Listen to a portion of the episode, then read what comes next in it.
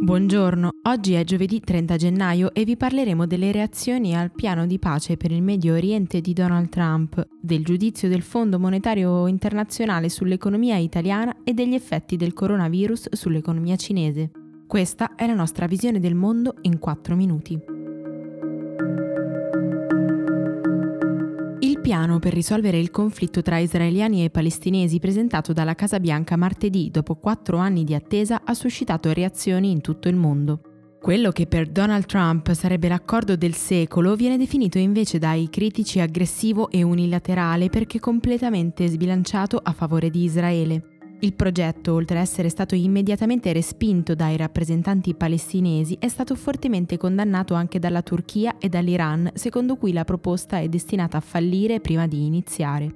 Per altri paesi invece potrebbe rivelarsi un passo avanti positivo per le relazioni tra i due popoli. L'Arabia Saudita ha affermato di aver apprezzato lo sforzo di Trump, mentre l'Egitto ha esortato la comunità internazionale ad analizzare attentamente l'accordo. Il portavoce del segretario generale ONU, Antonio Guterres, ha ribadito che le Nazioni Unite restano convinte che sia necessaria una risoluzione bilaterale che rispetti il diritto internazionale, condizioni queste che il progetto di Trump non rispetta.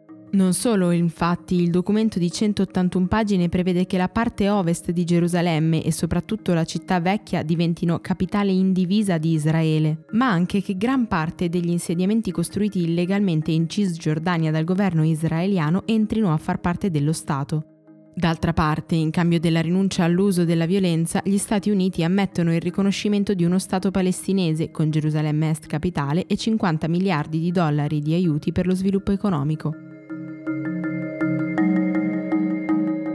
Il Fondo Monetario Internazionale, in occasione degli annuali incontri bilaterali previsti dallo Statuto, ha espresso parere positivo sull'attuale condizione di stabilità politico-economica del nostro Paese. Principale responsabile sarebbe l'attitudine europeista del Conte bis, che ha evitato la procedura di infrazione e ha contribuito all'abbassamento dei rendimenti sui titoli italiani.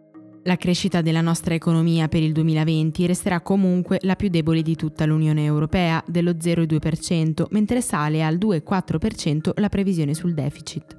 Pesano ancora su di noi gli effetti della crisi internazionale e dell'incertezza politica degli ultimi dieci anni che hanno mantenuto il reddito personale in termini reali a livelli che sono ancora il 7% più bassi rispetto ai livelli pre-crisi.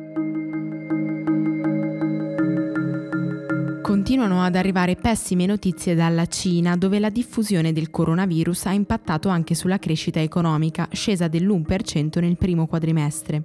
La borsa di Hong Kong ha perso il 3% e diverse aziende hanno annunciato la sospensione delle attività, tra cui Toyota, Starbucks e McDonald's. Il bilancio delle vittime più recente è di 130 persone e i contagi confermati sono quasi 6.000, un numero di poco maggiore rispetto a quelli della SARS del 2003. La città di Wangang, sempre nella provincia dello Hubei, è stata candidata a diventare la seconda Wuhan, l'epicentro dell'epidemia, con 324 casi e 5 morti. Il virus ha persino raggiunto la remota regione del Tibet. Secondo alcuni esperti, l'apice dell'emergenza dovrebbe essere raggiunto tra una decina di giorni, ma per altri si dovrà attendere addirittura fino ad aprile. Il presidente indipendentista del governo della Catalogna, Kim Torra, ha in programma di convocare elezioni lampo dopo che il Parlamento regionale avrà approvato il piano di bilancio per il 2020.